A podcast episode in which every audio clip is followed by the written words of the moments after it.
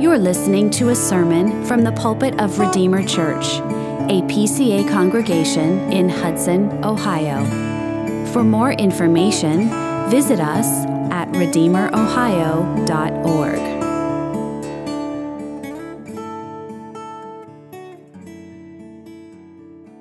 Well, if you would, turn with me in your Bibles to the book of Acts, chapter 27. And this morning we're reading together verses 1 through 26. You'll find this on page 936 of the Pew Bible.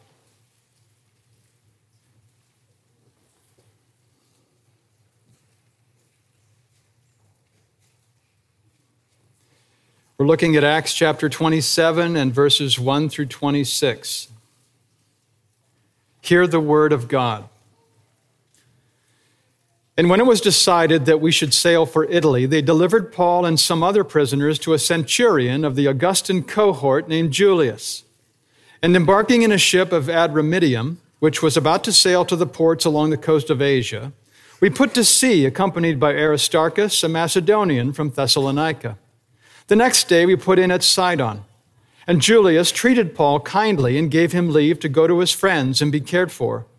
And putting out to sea from there, we sailed under the lee of Cyprus because the winds were against us. And when we had sailed across the open sea along the coast of Cilicia and Pamphylia, we came to Myra in Lycia. There the centurion found a ship of Alexandria sailing for Italy and put us on board. We sailed slowly for a number of days and arrived with difficulty off Cnidus. And as the wind did not allow us to go farther, we sailed under the lee of Crete off Salmone. Coasting along it with difficulty, we came to a place called Fair Havens, near which was the city of Lasea. Since much time had passed and the voyage was now dangerous because even the fast was already over, Paul advised them, saying, Sirs, I perceive that the voyage will be with injury and much loss, not only of the cargo and the ship, but also of our lives. But the centurion paid more attention to the pilot and to the owner of the ship than to what Paul said. And because the harbor was not suitable to spend the winter in, the majority decided to put out to sea from there on the chance that somehow they could reach Phoenix, a harbor of Crete, facing both southwest and northwest, and spend the winter there. Now, when the south wind blew gently, supposing that they had obtained their purpose, they weighed anchor and sailed along Crete close to the shore. But soon, a tempestuous wind called the northeaster struck down from the land. And when the ship was caught and could not face the wind, we gave way to it and were driven along. Running under the lee of a small island called Cauda, we managed with difficulty to secure the ship's boat. After hoisting it up, they used supports to undergird the ship. Then, fearing that they would run aground on the Syrtis, they lowered the gear, and thus they were driven along. Since we were violently storm tossed, and they began the next day to jettison the cargo. And on the third day, they threw the ship's tackle overboard with their own hands. When neither sun nor stars appeared for many days and no small tempest lay on us, all hope of our being saved was at last abandoned. Since they had been without food for a long time, Paul stood up among them and said, Men, you should have listened to me and not have set sail from Crete and incurred this injury and loss. Yet, now I urge you to take heart for there will be no loss of life among you, but only of the ship. For this very night there stood before me an angel of the God to whom I belong and whom I worship. And he said, Do not be afraid, Paul. You must stand before Caesar, and behold, God has granted you all those who sail with you. So take heart, men, for I have faith in God that it will be exactly as I have been told. But we must run aground on some island.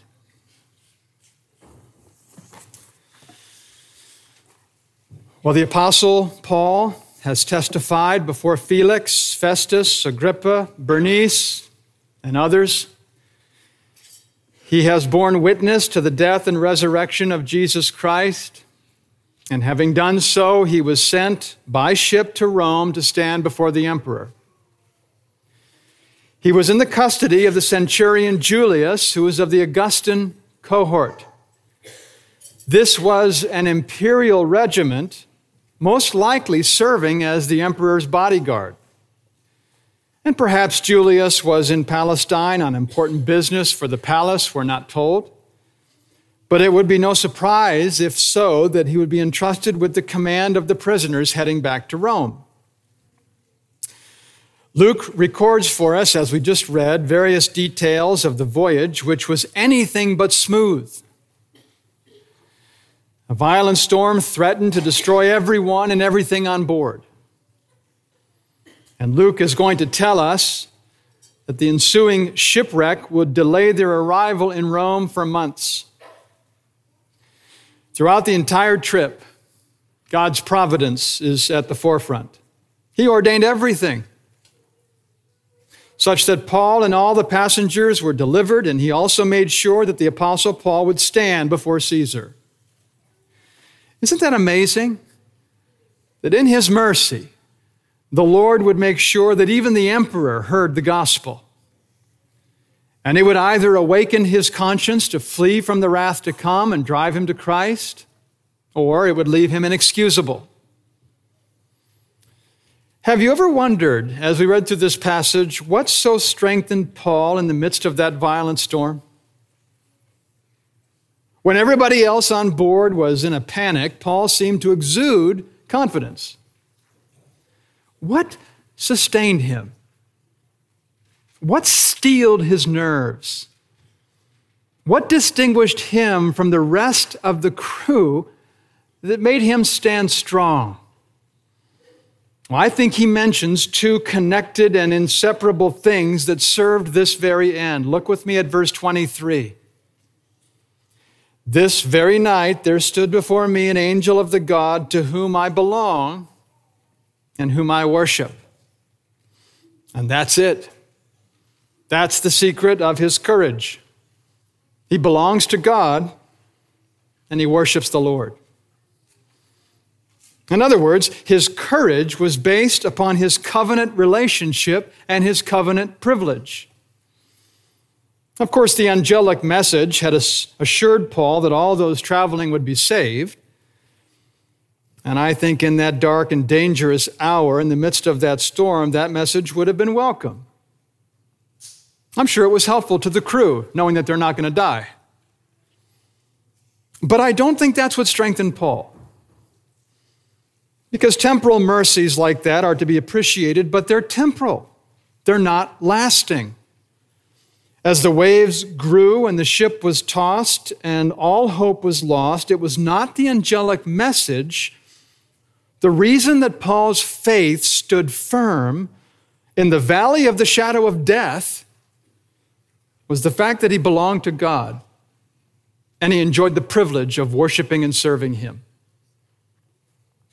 And I want us to look at each of these components a little more closely in the time remaining. On the one hand, Paul's faith was strengthened by his covenant relationship. Look again. He first mentions the God to whom I belong. And that language of belonging is covenant language. We're God's people. I think you and I are familiar with this idea, even in our own experience. I could say, I'm in covenant with Linda. We belong to each other. And this, this belonging is by virtue of the marriage covenant, and it's very special. We are solemnly committed to one another, and there are certain rights and privileges that go along with that.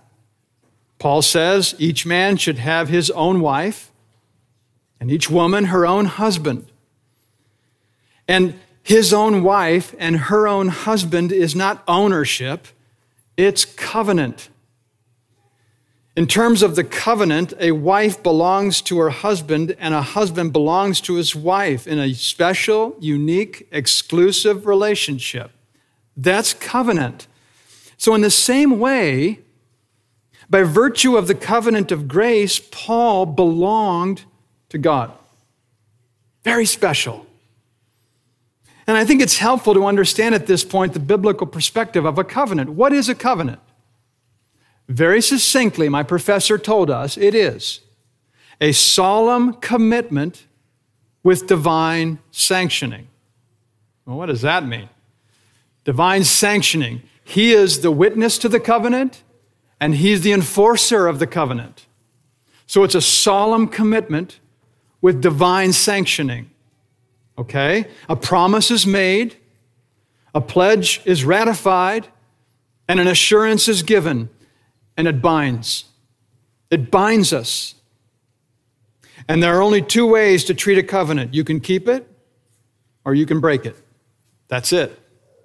Keep it, break it.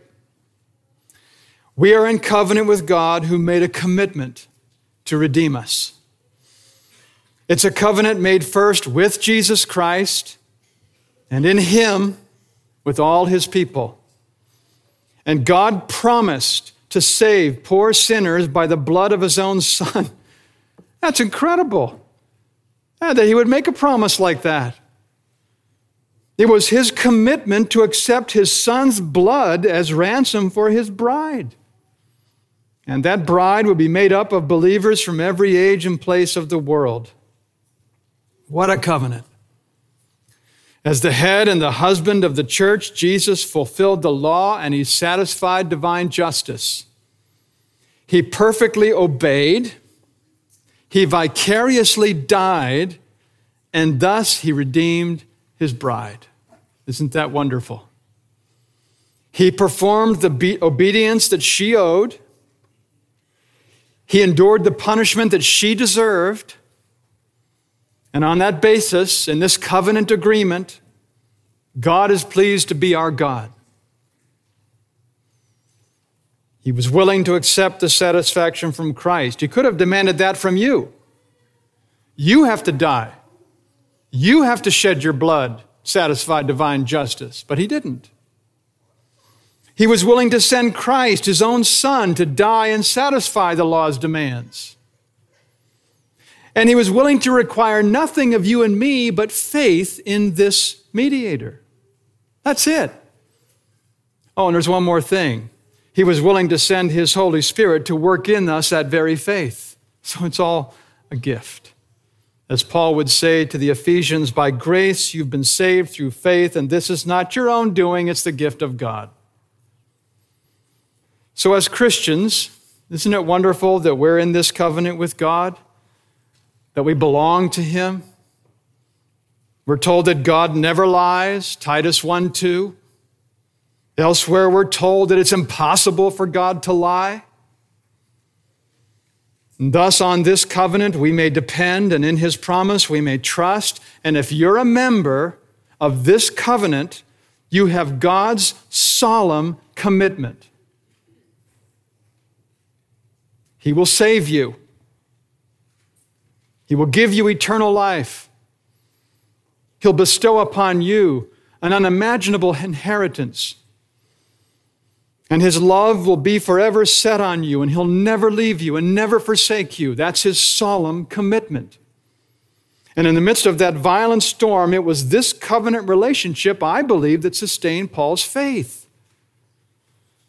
His peace and his contentment were rooted in the faithfulness of the Lord. Perhaps you remember what Solomon said in his prayer of ded- dedication for the temple. I quote him. He said, O Lord, God of Israel, there is no God like you in heaven above or on earth beneath, keeping covenant and showing steadfast love to your servants. Solomon understood that God is true to his word faithful in fulfilling his promises, committed to his people. And this is what gave Paul such tremendous sense of security, even in the midst of a violent storm. God is unchangeably true to his commitment when commitments are being broken all across the landscape today. God is faithful. It's a sure foundation upon which to base our Christian faith. And even if every creature in heaven and earth is opposed to everything God says to us, He will make sure it's kept. Because as the psalmist says in 126, the Lord has done great things for us and we are glad. So if by covenant God guarantees our salvation, then our salvation is certain. And the storms of life may rise up against you and the waves of providence may threaten to overwhelm you. whether it's grief, bereavement, affliction, I don't know. And yet, as those sailors made it safe to the land, so you shall come safely ashore. It's like we confessed, isn't it? What is your only comfort in life and in death? Well, it's that I, with my body and my soul, whether it's life or death, I'm not my own. I belong to my faithful Savior, Jesus Christ. The body's going to die and decay. You can tell us as a physician, it's going to die and decay.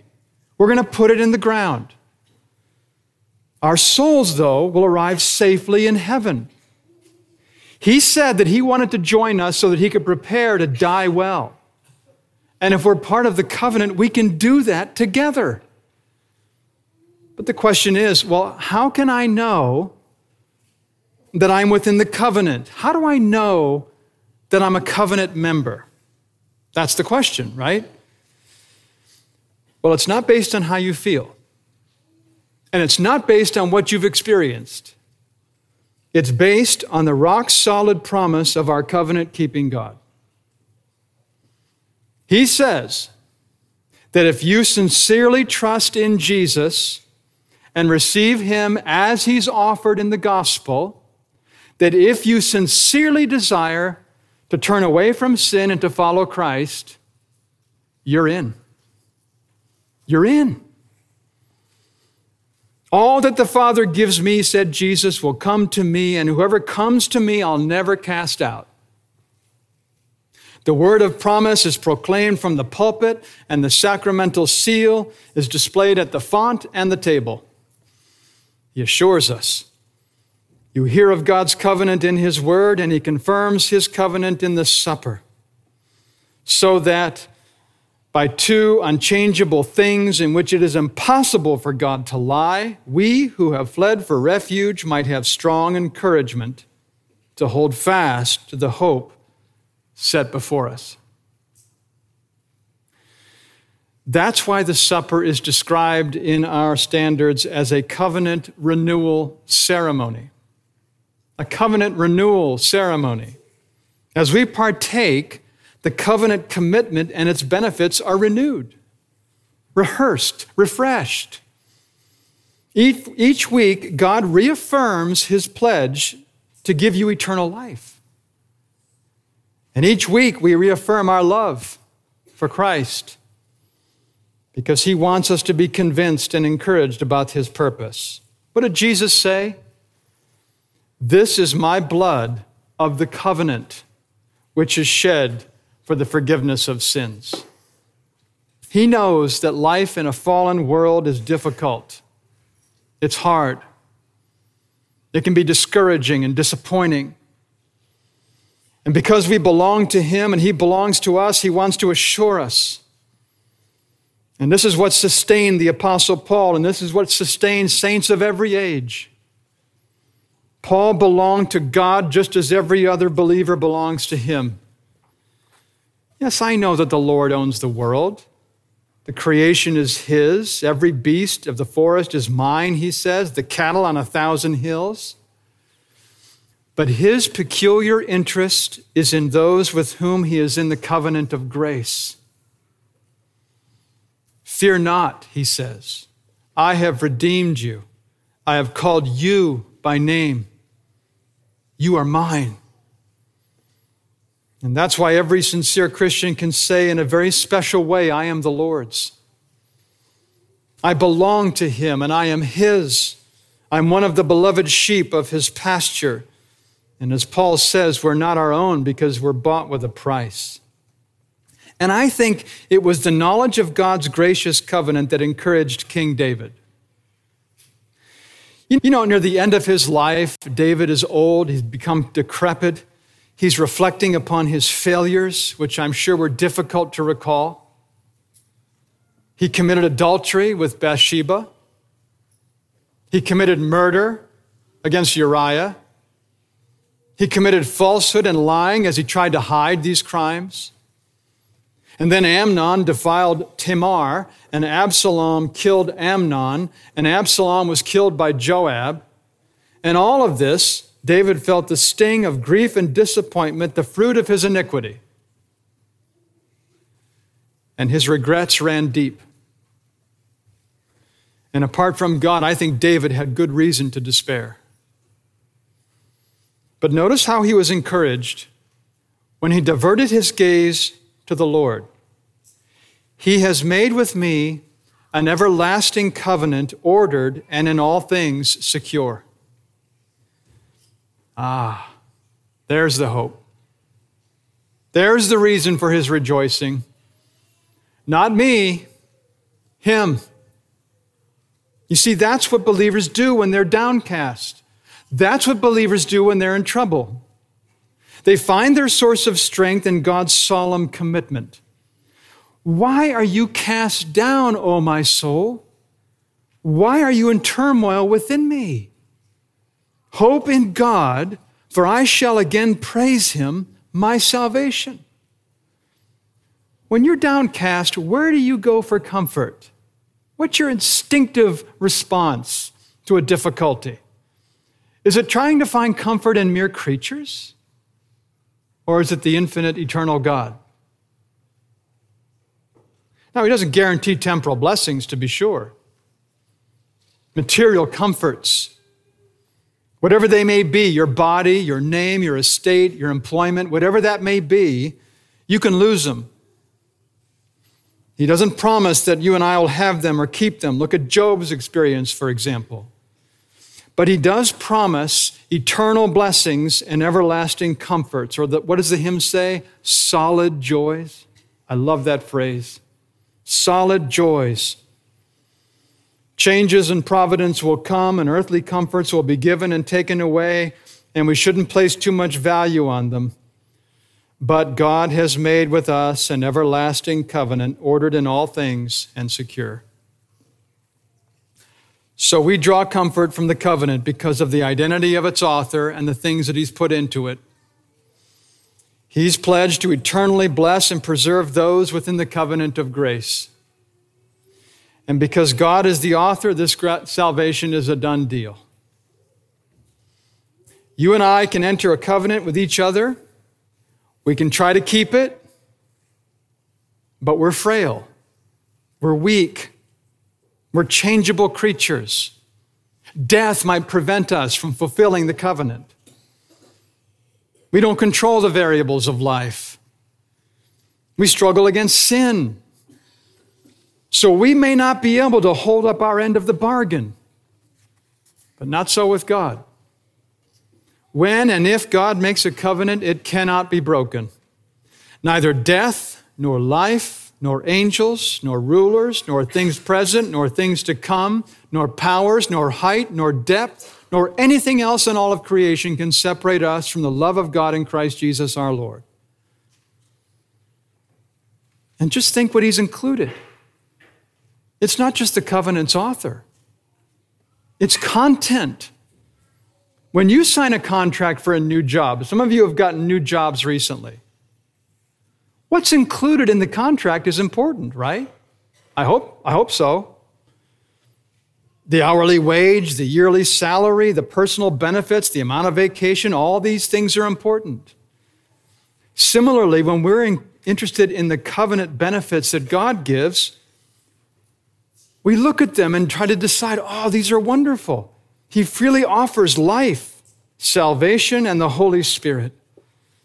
And as a believer, you're joined to Christ and partake of his mediation, and he gives you eternal life. And it's a better bargain than you'll find anywhere else at any time. God wants to be our God. And he wants us to be his people, plain and simple.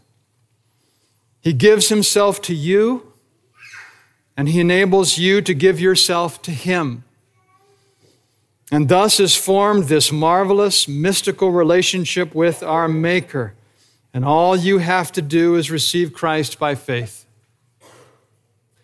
So, on the one hand, Paul's faith was strengthened by his covenant relationship. But on the other hand, it was strengthened by his privilege of worship. See what he said? The God to whom I belong and whom I worship. And this privilege grows out of and flows from the believer's covenant relationship. I find it fascinating that God rebukes those who would usurp the privilege of covenant worship. Listen to what he says in Psalm 50. He's speaking to the wicked, to the unbelieving. And this is what he says What right have you to recite my statutes or to take my covenant on your lips? What right do you have? The so called worship of the ungodly is repugnant to the Almighty. Proverbs 15 the sacrifice of the wicked is an abomination to the Lord.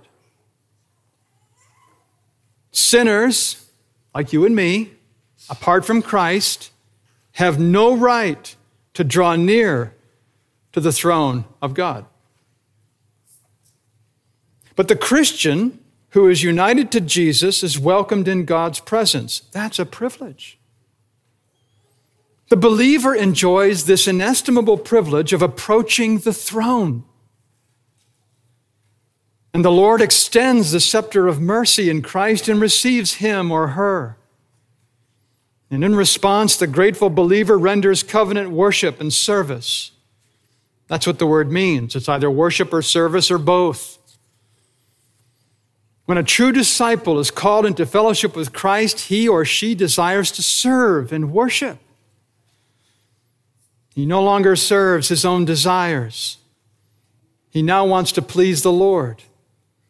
He embraces Jesus not only as his Savior, but also as his King. He knows that Christ is not only to be praised as a Redeemer, but served as a Lord. And as a covenant member belonging to Christ, Paul worshiped and served the Lord. When I was in college, I was not a Christian, and a friend of mine claimed to be a follower of Christ. I was ignorant of what that really meant. I, I didn't know what that meant. But I sensed in him that something was amiss. There was a disconnect between the privilege that he seemed to claim and the lifestyle that he pursued.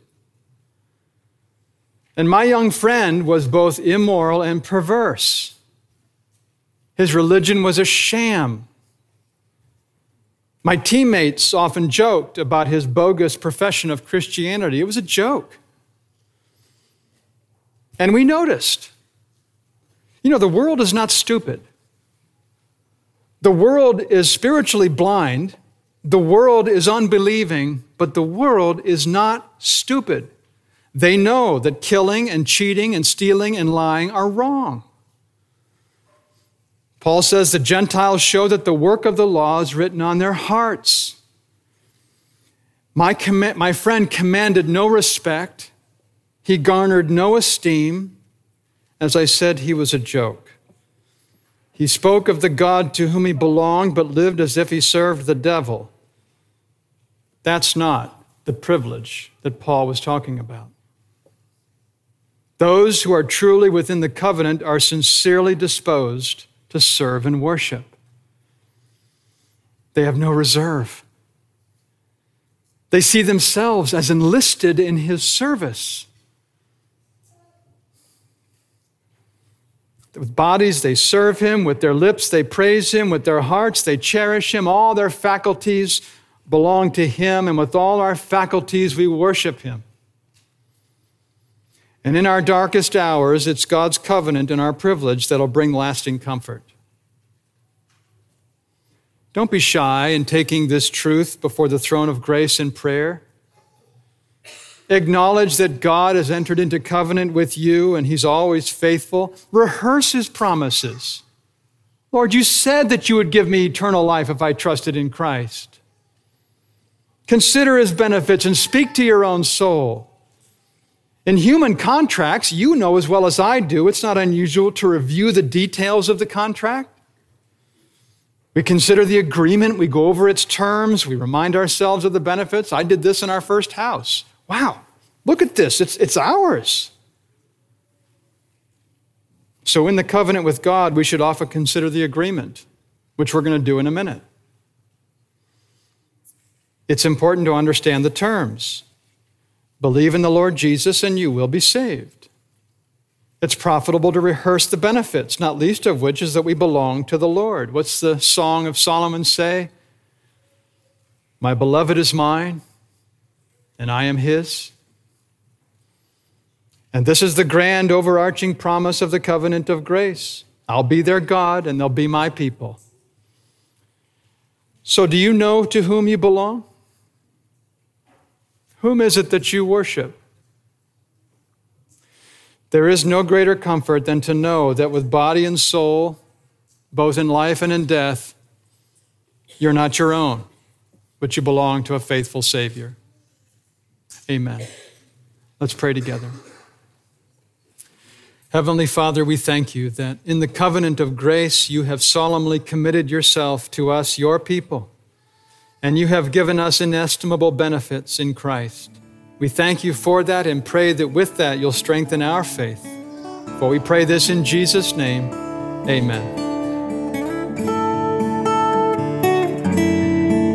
Thank you for listening. For more information or to connect with us, visit us at RedeemerOhio.org.